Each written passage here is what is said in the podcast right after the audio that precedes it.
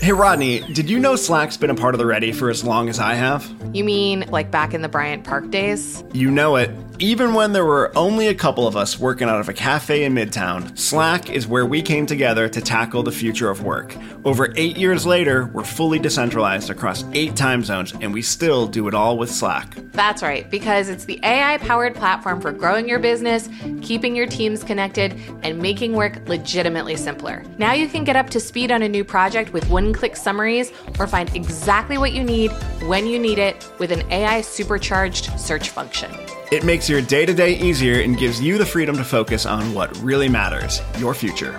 Grow your business without the grind in Slack. Visit slack.com to get started. So, we're aware that Menlo has a pretty interesting people positive approach to hiring, but could you talk a little bit more about that approach and how it's evolved over the years and what you've learned? And while you're at it, maybe talk about the the extreme interviews that are part Yeah. of that lore. Isn't that a great name? Can you imagine Yeah. signing up saying, "Hey, we're inviting you to an extreme interview"? I don't know if you, I don't know what So you're imagining interview. when you hear that, right? You know, is it like does it involve bungee cords and skateboards? does it, you know, Do I need to sign my uh, healthcare Yeah. certificate? that's right.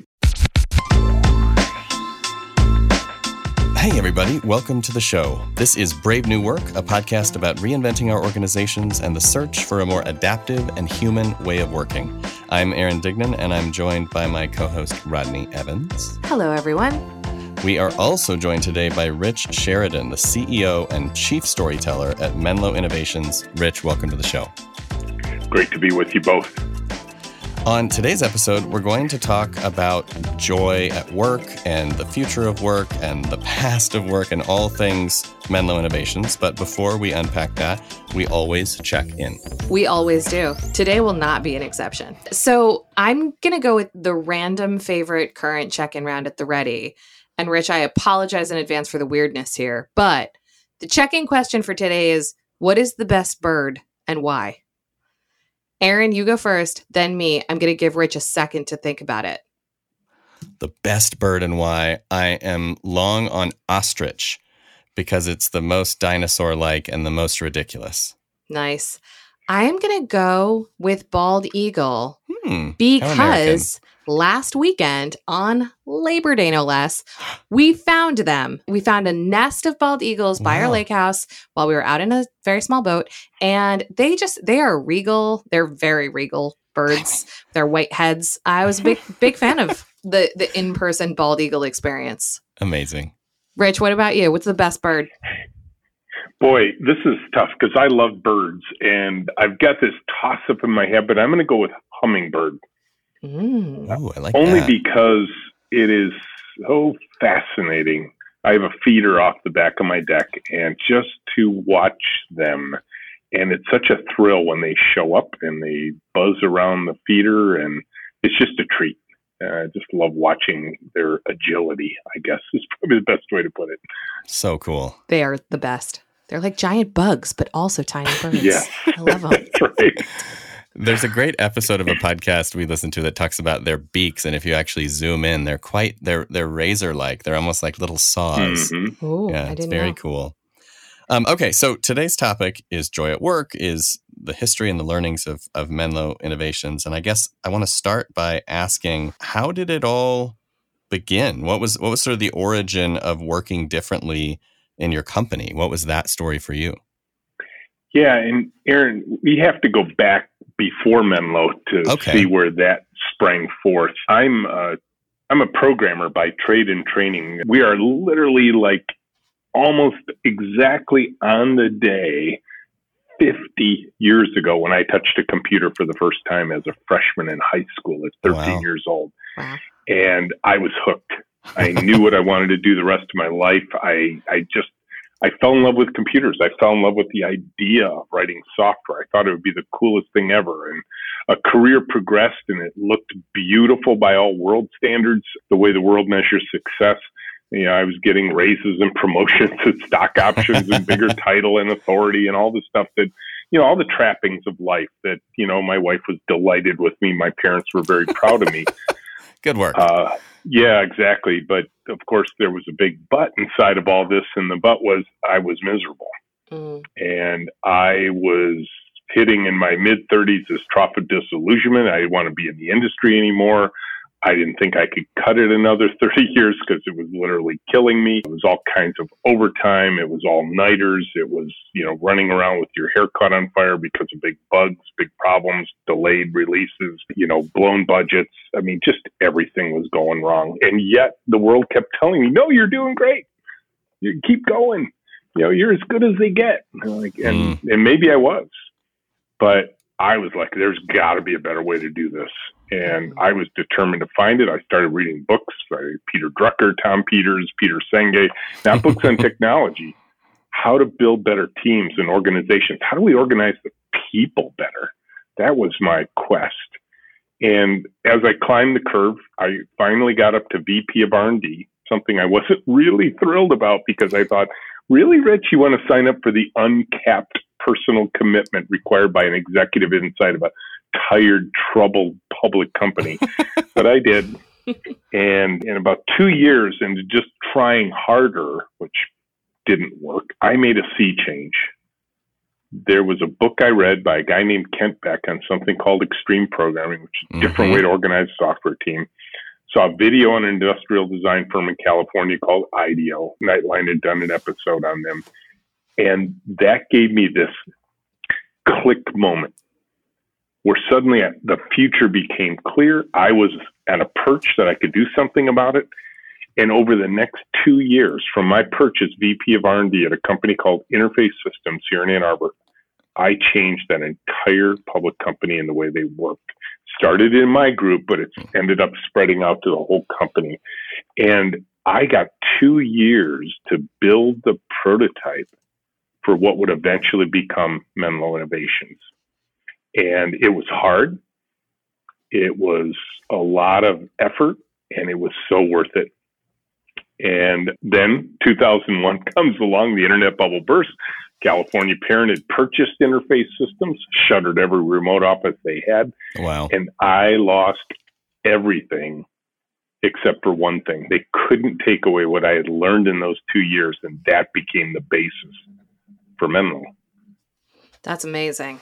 What a what a story. That's a great story. But of course, like all great stories, I want to hear about the dark forest part when you had to go through the nightmarish trough between the spark of innovation when you were highly convicted and saw into the future and 2 years later when you had it all humming. Like we we hear from people a lot who are who are locked in on the ideas and feel like they're on the path and just are met with so much resistance. And it sounds like you encountered your share of hurdles and you also had the courage and conviction to keep going.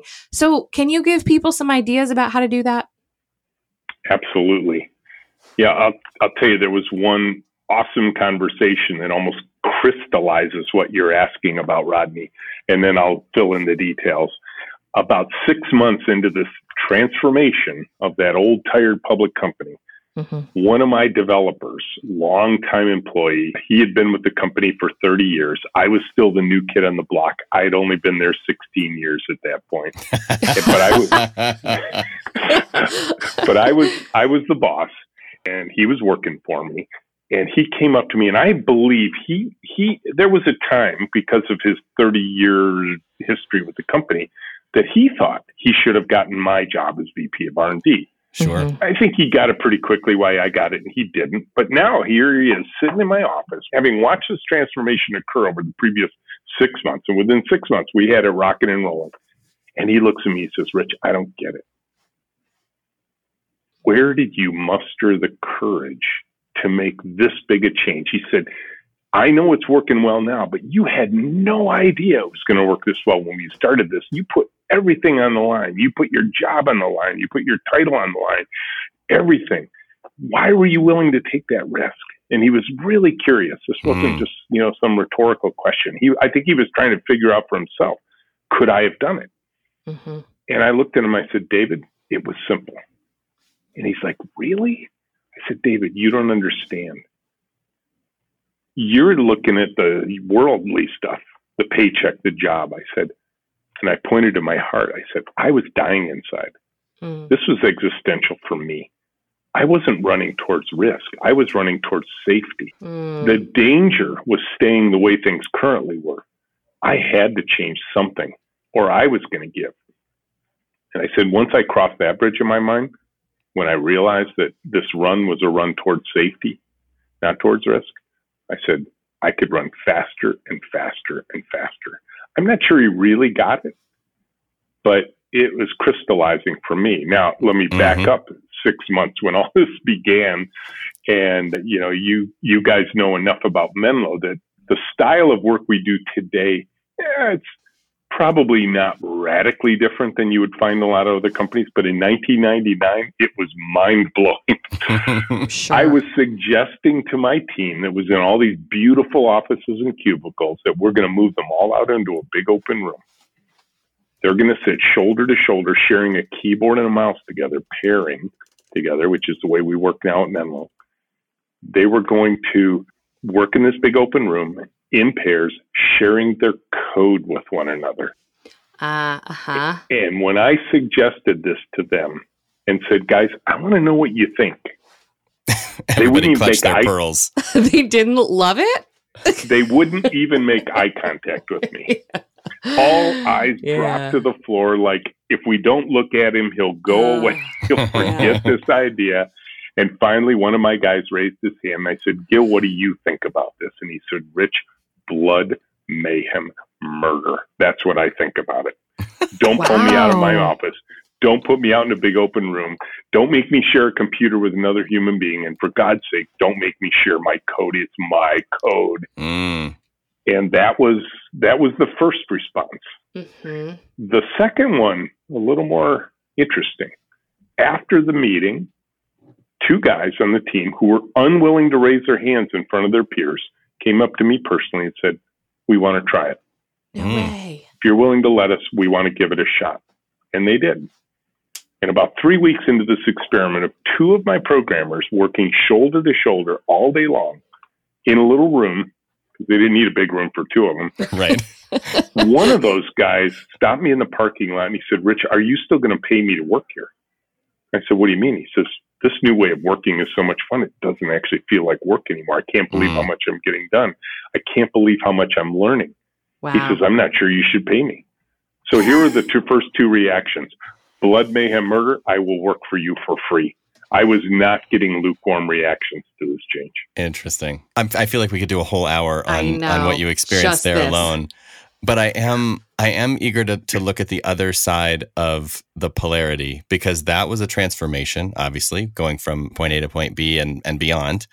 But then you also had the opportunity to do the Menlo Innovations blank sheet of paper, fresh start. What was interesting, challenging, surprising about trying to apply these same ideas when you're going from scratch? You know, I get this question a lot, especially from people who come to visit us. As you know, we get three to 4,000 people a year come from Yeah. all over the world just to see how we do what we do. And now virtually because they're doing a virtual tour of the virtual Menlo, which is fascinating all in itself. And they asked me the same question because, quite frankly, I mean, now that Menlo's 20 years old, they assume this is the only place I've ever done it. And exactly. Mm. they'll they'll wave off our success. Well, of course you could do this, Rich. You Right. started the Mhm. company. You're the founder. You're the CEO. And then I have to go back to the old story. And I said, well, let me tell you about the first time I did this. Yeah. Side of a tired old public company where I was still the new kid on the block and not the top guy, not at the top perch. And they're like, oh, so I, I have a clever way of not letting people off the hook. right. But then I look at them and say, do you really think starting a business is easier? I mean, we have a we have a strange way of working, right? Two people, one computer. We we're a services business. We bill our humans out by the hour, and people come in. They're fascinated with us. They they look at how we work, and they're like, "Oh my gosh, I would have never guessed programmers like to work like this." Mhm. And then some of them who are contemplating using us suddenly are looking at this arrangement. They're like, wait a minute. Do I have to pay for both of these people? Right. Mm. and then they start asking the really important questions. Why do you believe this produces better results? Why do you believe this is more productivity? Why do you believe this saves me, the customer, money when you do this? And that's when the real questions begin. It was relatively easy to begin the company. I know that's probably not something people often say about entrepreneurship, but what was fascinating, we started it in 2001, right after the internet bubble burst, 6 mm-hmm. months before 9 11. The founding of the company, uh, sort of the first dining table discussion was in April, where the company was officially launched in June of 2001 and you know and everything that has followed since then you know 9-11 two wars 2008 now pandemic you know I, I, thank god you don't have a crystal ball and you can see what's coming right but you know 2001 there were a lot of things for entrepreneurs that were very expensive inexpensive Mm. all these companies shutting down. We were able to get cheap furniture. There was cheap office space. There were inexpensive people because they were all out of work. And and the neat thing was, and this is probably a story that a lot of entrepreneurs can talk about, when you're inside of a company that shuts down and all the people, if you've got a good reputation, all the people who know you well spread out into the community to go to other companies. And then they read the newspaper and say, oh, Rich is starting a company based on what he did at Interface. We should mm-hmm. talk to him. Mm-hmm. And so we got some really great early customers simply because of the reputation I had built locally at Interface Systems. And that was a great way to launch. We didn't have to do a lot of like early work to find those first big customers so we could start to make a name for ourselves, at least in the local community at that point. So, speaking of your reputation, it's pretty much your name is a synonym with the word joy, and and isn't that cool? I mean, it's quite it's quite a legacy, and and in fact, you have written two books with joy in the title, both Joy Inc. and Chief Joy Officer. Why the focus on joy, and what do you see joy making possible at Menlo or elsewhere? Yeah, the word joy had been in our mission statement almost from the beginning. And but it wasn't from a how do we talk about the company standpoint. It, it was it wasn't central for probably most of the first almost 10 years. Mm-hmm you know, people come and visit and say, "Hey, we're a software design and development firm. We've got this unusual way of working. This big open room, two people, one computer. Switch the pairs every five days. We've got these high tech anthropologists that are interesting that study the end users we're going to serve in their native environment. And everybody was fascinated with it. And we've got this unusual visual, tactile, paper based planning system that we use, which everybody was like, hey, you're a software company, use paper for planning. and, you know, all this, all this crazy stuff. And we had a great time in the tours and people would take classes from us and learn our way. And we've always done tours ever since the beginning. And so uh, we had a lot of chances to tell our story. And somebody who had heard me tell the story sent me the Simon Sinek Start with Why video. And this is long before Simon Sinek was the Simon Sinek we all know today. Mm-hmm. like his first TEDx talk, TEDx Puget Sound talk. And he's drawn his three circles, and most people know what they do, and some know how they do it, but almost no one talks about why they do what they do. And the gentleman who sent it to me had heard me speak, said, Rich, you do this. Mm. And I listened to Simon's talk, and he said the great companies start with why. And I thought, yeah, I get why this guy might have said this about me. Because you could probably discern the enthusiasm, you could probably hear joy somewhere in the talk, but I never, ever started any conversation about Menlo with our why. Mm-hmm. And I was convicted. Uh, I thought Simon's message was perfect. And so I was determined the next tour group that came in the very next day, I said, you know what? Today's the day. I'm going to mm. start with why. And then I thought, wait a minute. What am I going to say? What exactly will be the first words out of my mouth? And I'm, I, you probably are noticing I'm seldom at a loss for words.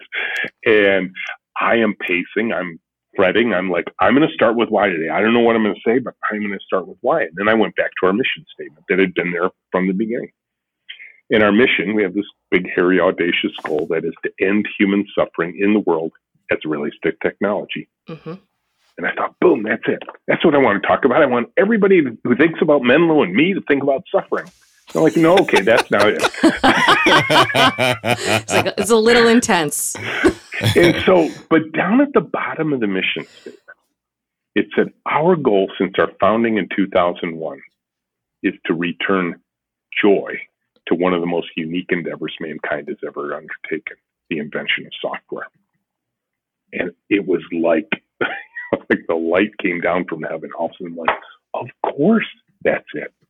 So this group comes in, and I say the first time I've ever said it, I looked at them, I said, Welcome to Menlo. I said, You have come to a place that has very intentionally created a culture focused on the business value of joy. And let me tell you, their eyes went wide, their heads cocked over, and they're like, Rich, we're here to learn about your software design and development practice. Why on earth are you talking about joy? Yeah.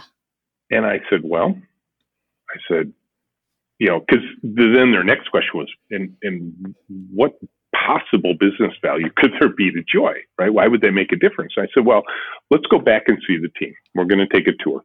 Mm-hmm. Pretend that half of my team, for some odd reason, has joy and the other half doesn't. And pretend you're bringing a project. Which half would you want working on your project? Mm-hmm. And they said, well, of course we'd want the joyful half. I said, why? What difference would it make? Why would you care? Well, they'd be more productive. They'd care more about the outcomes. They'd produce higher quality. They'd be easier to work with. I'm like, okay, you're with me. There is, in fact, tangible business value to joy. You just said it. I said, now I'm going to take you back and show you how we do what we do. And anywhere, anywhere in this tour, stop me and say, Rich, draw a line back to joy. And I will be able to, a short, straight line from what I just described back to joy. And quite frankly, that that day changed everything and led to two books, led to me being known as the joy guy, increased our tour counts. I mean, and and quite frankly, it it is the center part of the stories that we tell as a team to each other and to the world. You know, I'd actually like you to to draw a line right now. So Menlo is is pretty famous for the the practice of pairing, and I'm pretty curious about where that came from, but also the why behind it and what you've noticed as you've nurtured that practice. What is what is joyful about pairing and where did that come from? So pairing was the thing that created that blood mayhem murder response from Gil way back mm-hmm. in interface systems. Yep. And I'll admit I was dubious when I first contemplated it because, you know, natural boss equation, right? Like, why would I be willing to cut productivity in half for some ethereal benefit, right? And then I watched my team begin to work and problems, intractable problems that I'd had for years on the teams I led suddenly melted away. I'll give you a couple examples. The Tower of Knowledge problem.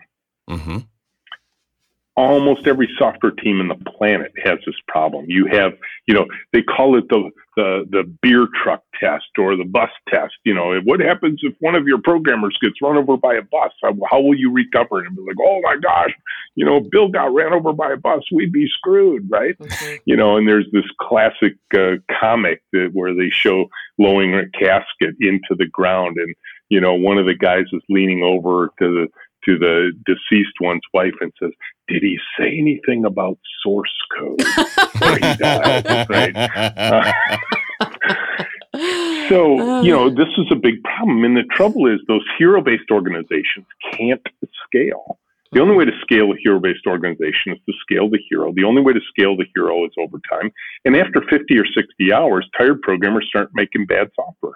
Mm. And that was my life it was bad software left and right, and teams that couldn't scale, teams that were too busy and they were working scads of overtime, and teams that weren't busy enough, but they couldn't come and help the team that was too busy because they didn't know what they knew. Mm-hmm. And so, with pairing and in our world, the switching of the pairs frequently, at least every five days, knowledge transfer, teaching, learning, mentoring, sharing things I learned yesterday or last week or in college with my peers, things I learned from deep years of experience. And so we end up with this team that's just learning all the time.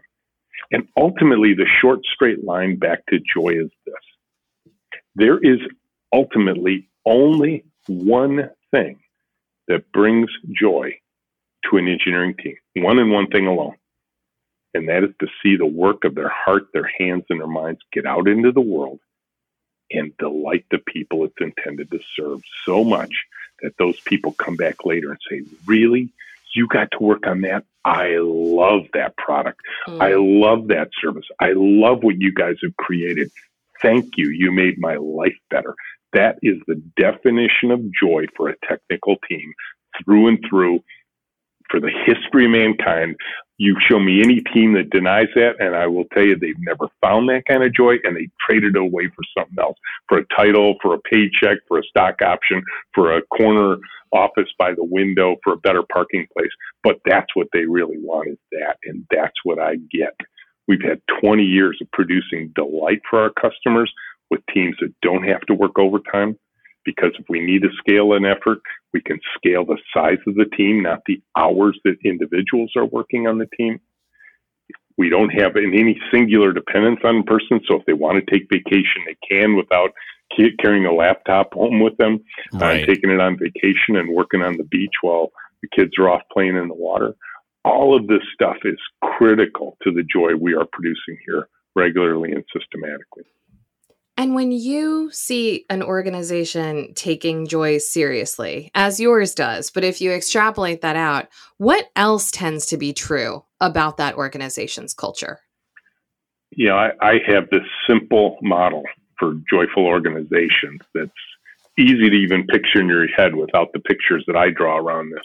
So picture an airplane with four forces that work on it the lift, countervailing weight, pulls the plane down, the thrust that pulls it forward provided by the propeller or the jet engine, and the drag that holds it back just by the presentation of the aircraft and the wind that it's flying through. If you compare those forces to the forces that work on a human organization, you can begin to get a picture of what would a joyful organization look like. So there's that lift of human energy, and you know it. You walk into mm-hmm. a company, mm-hmm. you can feel Mm-hmm. It's palpable. You can feel the human energy of the people, of the teamwork, of the space, everything. The weight that holds us down, the weight that pulls out the human energy is the weight of bureaucracy and meeting load. I often tell companies, I said, if you want a simple formula for sucking the human energy out of your organization, here's a three step process. Number one, have lots of meetings. Number two, do not by any means make any decisions in those meetings. and number three, if perchance by mistake you just happen to make a decision, that's okay. Just don't act on it, and you will pull all the human energy out of your organization. It'll I be mean, the most efficient thing they've done.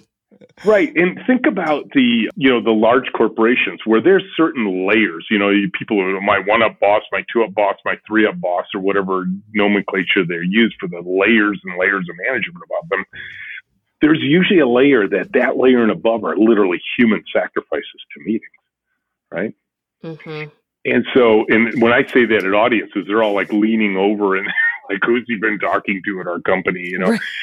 Or that's my life you know and all the people are jam packed now with zoom meetings uh, one after another after another. For so sure. those two forces are critical. Purpose is the thrust. An externally focused purpose. And we talk about it here at menlo. Our purpose is to delight the people we intend to serve. Every organization that's high flying has some solidly understandable purpose that is externally focused about serving others. And the drag that holds us back is the drag of fear.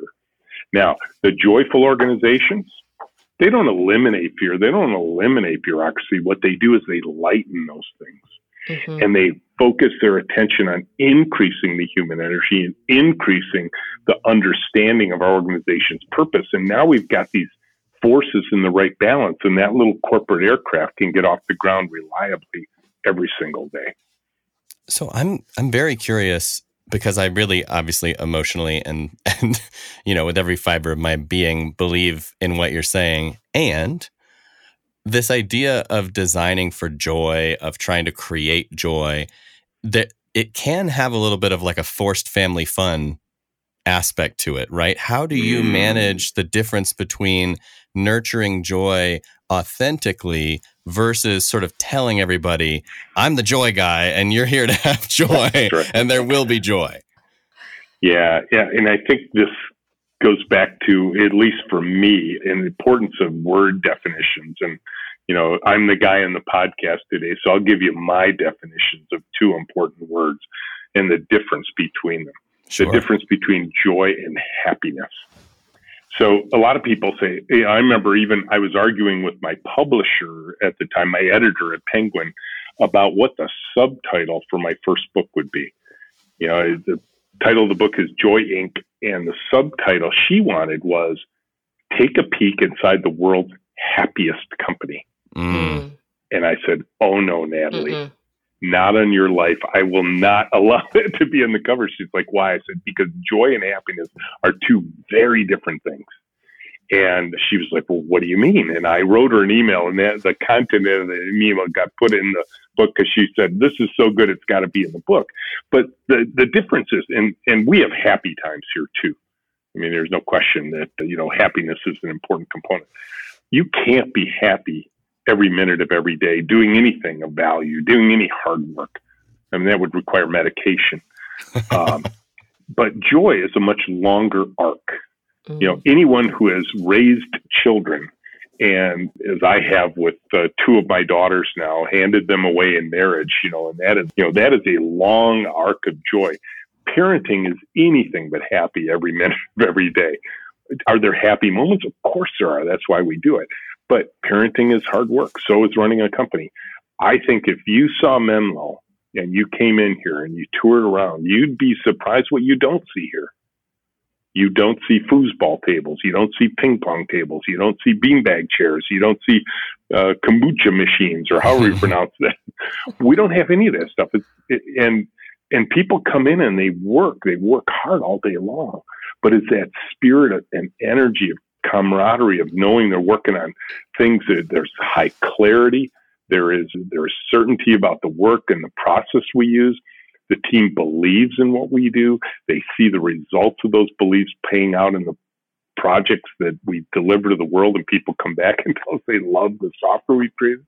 And that's where the joy comes from for us. So this isn't about click your heels and sing a happy song, whistle while you work kind of environment. Again, we're pretty playful here too. I mean, we run our daily stand-up meeting called by a dartboard alarm clock. Why a dartboard needs an alarm clock, we have no idea. But uh, and then and and controlled the talking stick is a two-horned plastic Viking helmet, right? Nice. So it, somebody described us once as whimsically irreverent about standard corporate practices, and and I like that because it says don't ever take yourself too seriously. Take the work seriously. Yeah. Yeah. And something that's emerging in this conversation that that I think is important is just it seems like in the culture that you have cultivated, you are very wisely not reductive about work. And and one of the things that I think in large companies and you know, and even just in cultures where there's not a lightheartedness or a spirit of creativity is like that everything needs to be a means to an end. And I think in the best companies, and, and I would include our own in this, in particularly in this way, I think people working trust that if they have an idea, if they want to try something on, if they have an experiment to run, even if it's not on specifically on the to-do list, that that's okay and that there is benefit there and that that's how like we we get to real innovation. And it sounds like from pairing to different ways of doing stand ups to experimenting with ways of working, y'all just sort of have that spirit of we can try stuff. Like we don't have to don't have to know that it's going to work. We can just try. Yeah, there are three phrases here at Menlo that are consistent throughout our history and we have posters on the wall that reinforce them but but it's the use of the phrases that go right to the heart of what you're saying, Rodney. Number one is make mistakes faster. Mm-hmm. Not, and it's not fail faster. I actually don't like fail faster, and that's just me, maybe. Failure to me sounds permanent. It's like when you failed a class at school, it went on your permanent record, right? you got an F and it's on your report card and you can't get rid of it. Make mistakes faster is a simple acknowledgement of our humanity. Mm-hmm if if we're honest with ourselves, we can say, you know what, we're human. We're going to make mistakes. So now we have a choice. We can either make really big, slow, expensive mistakes, Mhm. or we can make small, fast mistakes that we correct before they kill us. And so make mistakes faster, constant phrase here, Menlo. Number two, let's run the experiment. Mhm. And this is an attitude of take action versus take a meeting. Don't form a darn committee to write a policy, just take action. And so what happens is, and you know, we've all had this experience one time or another, right? We go to a conference, read a book, get some new idea, come to work the next day and say, guys, I have a great new idea. And the first person you tell it to, who didn't read what you read, didn't hear what you heard, says, oh, that won't work here. Yep. That's against policy. We tried that 10 years ago. It didn't work then. It won't work now. And the idea dies right then and there. And our team has a pre programmed response. Yeah, I get it. But let's try it before we defeat it. Let's run the experiment. Mm, I love try it before we defeat it. That's gold. And the third phrase, which is critically important here because we're an innovation company, it's built right into our name, is it's okay to say, I don't know. hmm I'm thinking now about how you find people to join a system like this because for most people they have had different formative experiences. They may have different ideas about what is important and what might lead to good outcomes.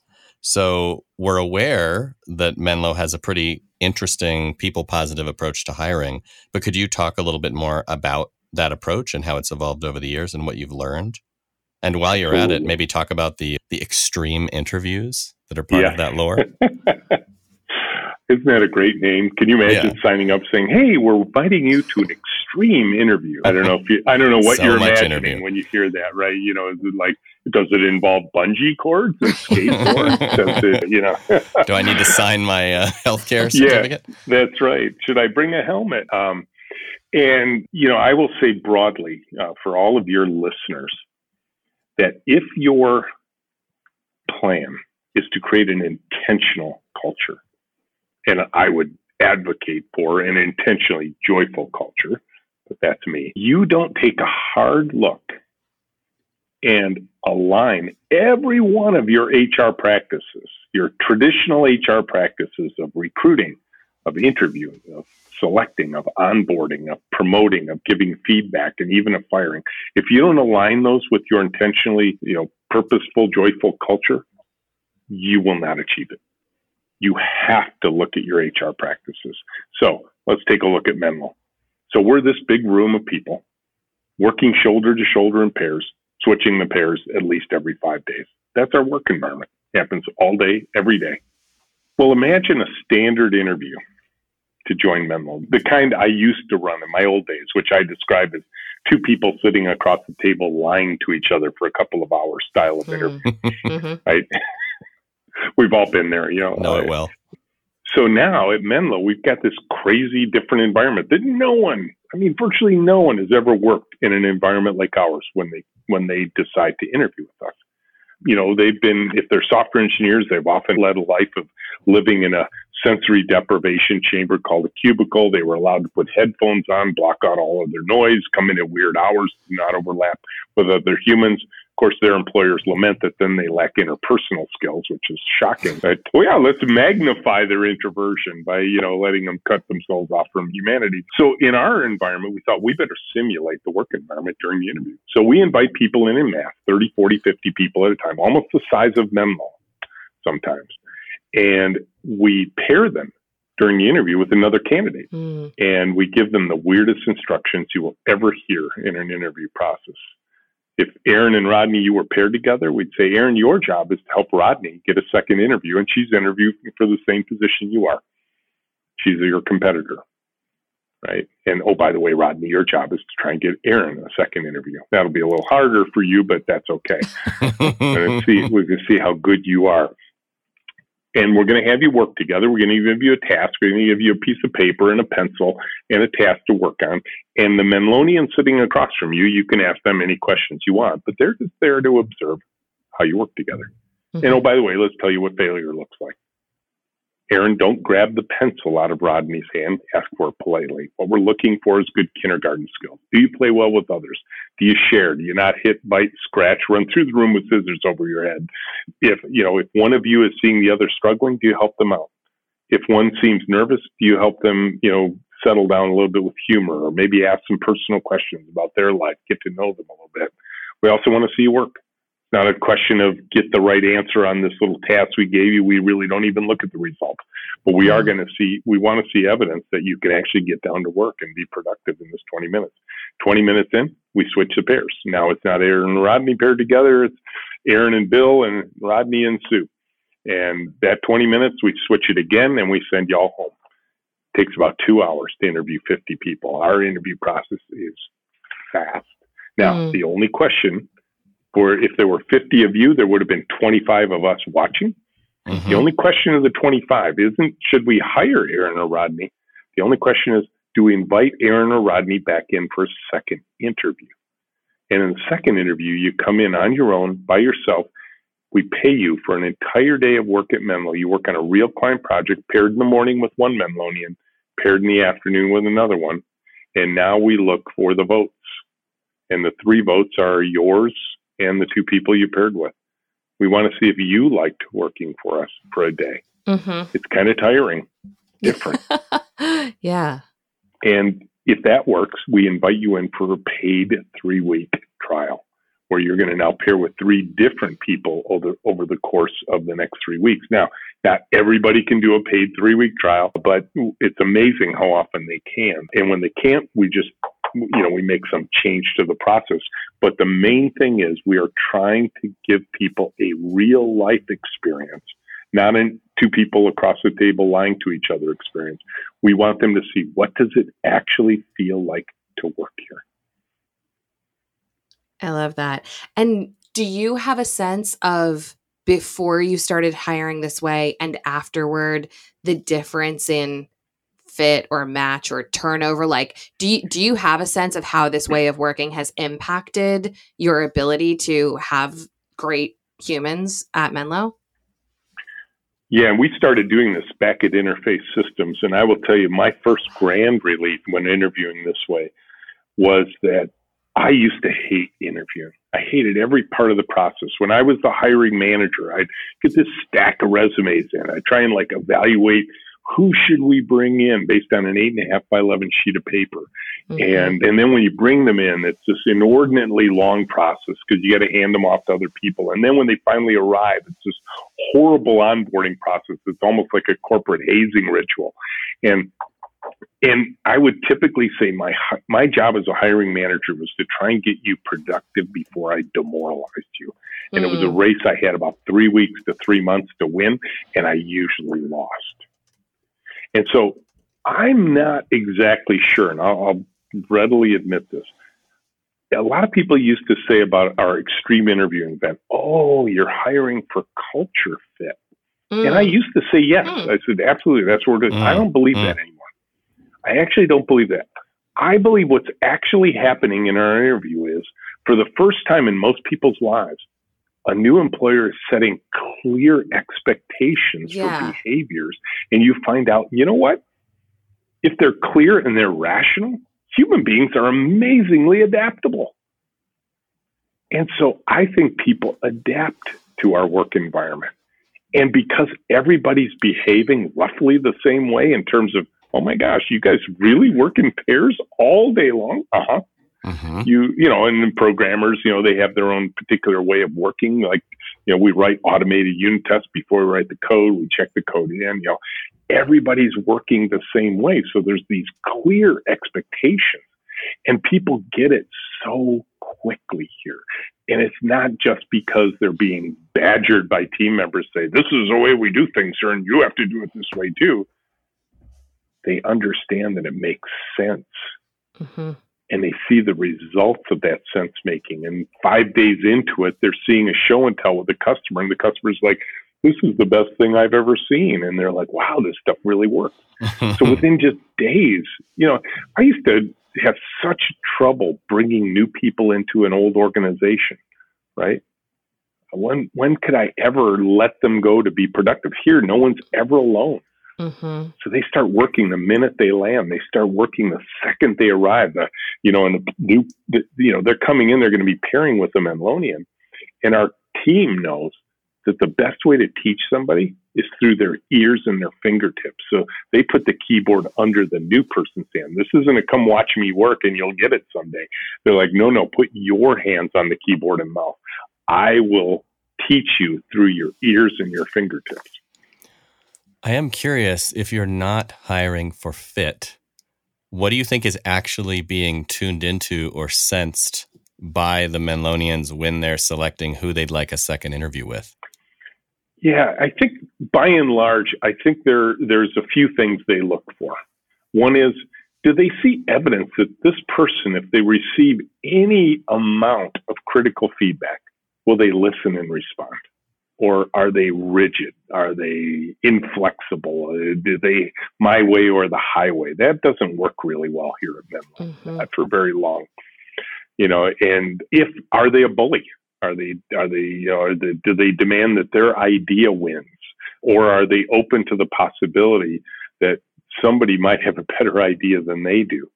Do they have to own work product? In other words, this is mine. You you helped me, I know, but it's mine. Those are the kind of things they're they're sensing. And because in some ways, what they're really asking is a very important question. And this is different than most people would interpret. They're really looking at this person saying, how would I feel if I paired with this person for 40 hours? Now, some people would look at that and say, "Oh, that's about getting along. That's about you know don't you know don't ruffle feathers or something." No, our team wants to learn from this new person. They want to grow, and so they're looking and saying, "Could this person support me when I'm struggling? Will this person help me out when I'm stuck? Will this person lord not lord their knowledge over me, but share it with me?" Mm-hmm. And that's the kind of stuff they look for. So you end up with this really cognitively diverse team because what happens is our team looks and says, Whoa, I've never run into somebody who thinks quite like this yeah. person does. What's this missing? fascinating. Yeah. I love that. It wouldn't be a podcast episode in 2021 if we didn't talk about the pandemic. So, what? Pandemic? Really? There's a pandemic going on? So, so y'all are known for having a big, wide open office space and, you know, folks huddling together and welcoming babies and dogs. And, you know, you have a culture and that babies. is, is Don't babies, babies. babies and dogs. And, uh, you know, your culture is really known for this intensely close collaboration. We are curious to hear how you were able to preserve that sense of togetherness, even while physically togetherness wasn't possible. Yeah. Yeah. March 16th, 2020. What a week. yeah. You know, I think we probably created the most dangerous work environment conceivable for a highly contagious disease like COVID, right? I mean, you think, you know, two people sharing two physical objects all day long, talking in close proximity to one another. And if that's not good enough, let's switch the pairs every five days just in case just we make sure we spread it around. Yeah. Exactly. Right. And let's make sure we have a daily stand up where everybody touches the, the stand up token and passes it around a circle and all that sort of thing, right? And so, you know, that week of March 16th, 2020 was like fire. Get out of the building, get out as quick as you can, take as much equipment as you need. Uh, if you forgot something, we'll bring it to you. And I'll be the first to admit, and I will say it over and over again, I panicked. Mm. I thought, will Menlo survive this? And I am delighted to tell you the team led the way out, not me. They innovated like crazy in those just those first few days. And, you know, the pairing stuff, not so hard, easy to imagine, right? Mm-hmm create a Zoom link, share it between us sure. so we can see each other all day, put the code up on a separate screen, have a screen sharing application. And we'd actually been doing that with our customers continuously for seven years. So it wasn't that unusual for us to be have a peer partner that was far away. Not unusual at all. We've been doing that. We've just never done it at the scale of the whole company. And so not so hard there. The part the team immediately missed was we what we lovingly refer to as high speed voice technology. Mm. the ability to call out across the room, hey Aaron, hey Rodney. And you look up and say, hey Rich, what do you need? You don't move, right? No meeting, no, you know, checking of calendars, sending out invites and all that kind of stuff, right? And so the team immediately realized, oh my gosh, we can't, we don't know where everybody is, don't know how to find them. Should we text them? Should we email them? Uh, email's not a big thing here in terms of checking it all day long. And so the team immediately came up with this experiment. and just percolated up like all the experiments do. They created quickly created a shared Google Drive sheet that would be accessible to everyone. And because, you know, Aaron, if you and I were paired together for the day, you and I would have shared a link with one another so we could connect, like the Zoom link. And so the team said, let's just publish those to the rest of the team. Mm. And so they just put together the simple spreadsheet, names on the left, pair partners, you know, Aaron and Rich working together. And here's our Zoom link if you want to talk to us. And so within days, we had this Google Drive shared Google Sheet with all the links. And so anybody wants to come talk to Aaron Rich, just click on the link and boom, instead of just you and I in the Zoom call, now there's four of us in the Zoom call. Not quite as easy as, hey, you know, Rodney, hey, Aaron, but pretty darn quick. And those are the kind of adaptations we started making. Um, give you another simple one. We, you know, we have this daily stand-up meeting at 10. We get in a circle, pass around the plastic Viking helmet. 50, 60 people in the stand-up takes 13 minutes in the mm-hmm. in the office.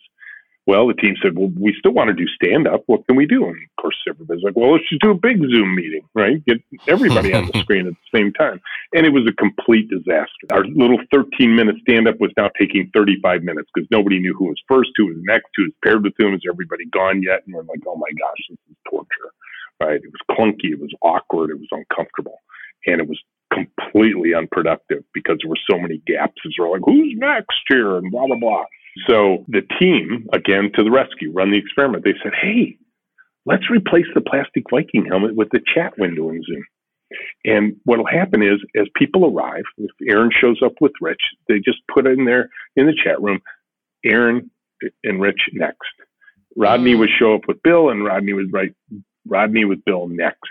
And then it lined us all up. We knew who was first, we knew who was next, we knew who was last, and suddenly daily stand up in the Zoom meeting got back down to 13 minutes joy because we think mind uh, uh, meetings are mind numbing, spirit sucking, energy draining devices of management. So the ones we have, we want to keep short. And so those kind of innovations started springing up. Now, is it perfect? No, not by any means. Did we make it work? You bet we did. Are there still little things we got to work on, even a year and a half in? Absolutely. The team misses the in person stuff, but not so much that they all hmm. rushed back when we started opening the office because guess what? There were all these new behaviors they had yeah, developed. They really sure. liked not having a 40 minute commute to the office or even 20 minutes. I knew I was in trouble when we started talking about bringing people back in. And George, one of our team members, one of our programmers said, Well, you know, Rich, um, that 20 minute commute I have, that's, that's a big part of my day. And I said, wait a minute, George, you live five blocks from the office. He goes, yeah, I know. I walk to work. Ah.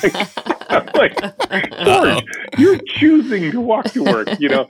And so, you know, and, and it dawned on me very quickly, we got to give people a lot, a lot of leeway and space for anything that's going to look anything close to what Menlo used to look like. And quite frankly, we have hired people since the pandemic who have never been to the office. They are purely been 100% remote, which is kind of mind blowing to me. We we virtualized that extreme interview we talked about, which mm. we were very nervous about, but it worked. Two of those since the pandemic, and um, and it's all working. And I can't unsee that that it's working.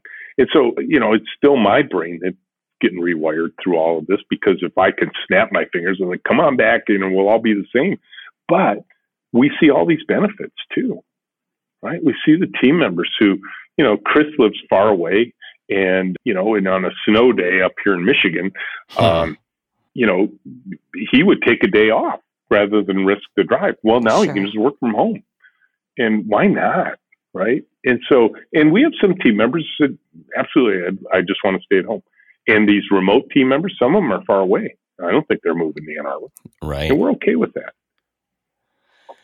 I mean, I think that's a really open and and ideally inspirational way to approach what's next because there's so many possibilities for how work can be and we all have found things that work but there's a lot yet to be discovered. So to me, that feels like a pretty nice place to draw things to a close today. Rich, where can our listeners find out more about you and your work and Menlo and Joy? Yeah, you know, I would encourage your listeners if they want to. We do these free 90 minute tours once or twice a week. Just go to our website, menloinnovations.com. And right up on the homepage, tours, public tours, sign up for a 90 minute tour. It's a click of a link away. Since we started doing these in June of 2020, we've had over 2,000 people come from 64 countries and 39 states. Wow. And it's been delightful. And so that's a good way to get to know us. Obviously, the books that you referenced are a great way to learn more about sort of the spirit, the philosophy, the practices of Menlo. And if they want, link in with I'm on LinkedIn, and you know if they reference this episode, I you know it, when when people say, "Here's why I know you," I usually accept the LinkedIn request, and and then they can write an email to me, r Sheridan at menloinnovations.com. Awesome. Well, I can't wait to join a Menlo Innovations tour. I will absolutely be doing that soon. Rich, Awesome. thank you Love so much for joining us today. You bet. This is a blast. A very quick tip of the hat to Taylor Marvin for making all three of us sound good today. Brave New Work is produced by The Ready, where we help organizations around the world change the way they work. and Hopefully, find some joy in the process. Get in touch with us by emailing podcast at theready.com. And as for you, thanks for listening. Now go change something.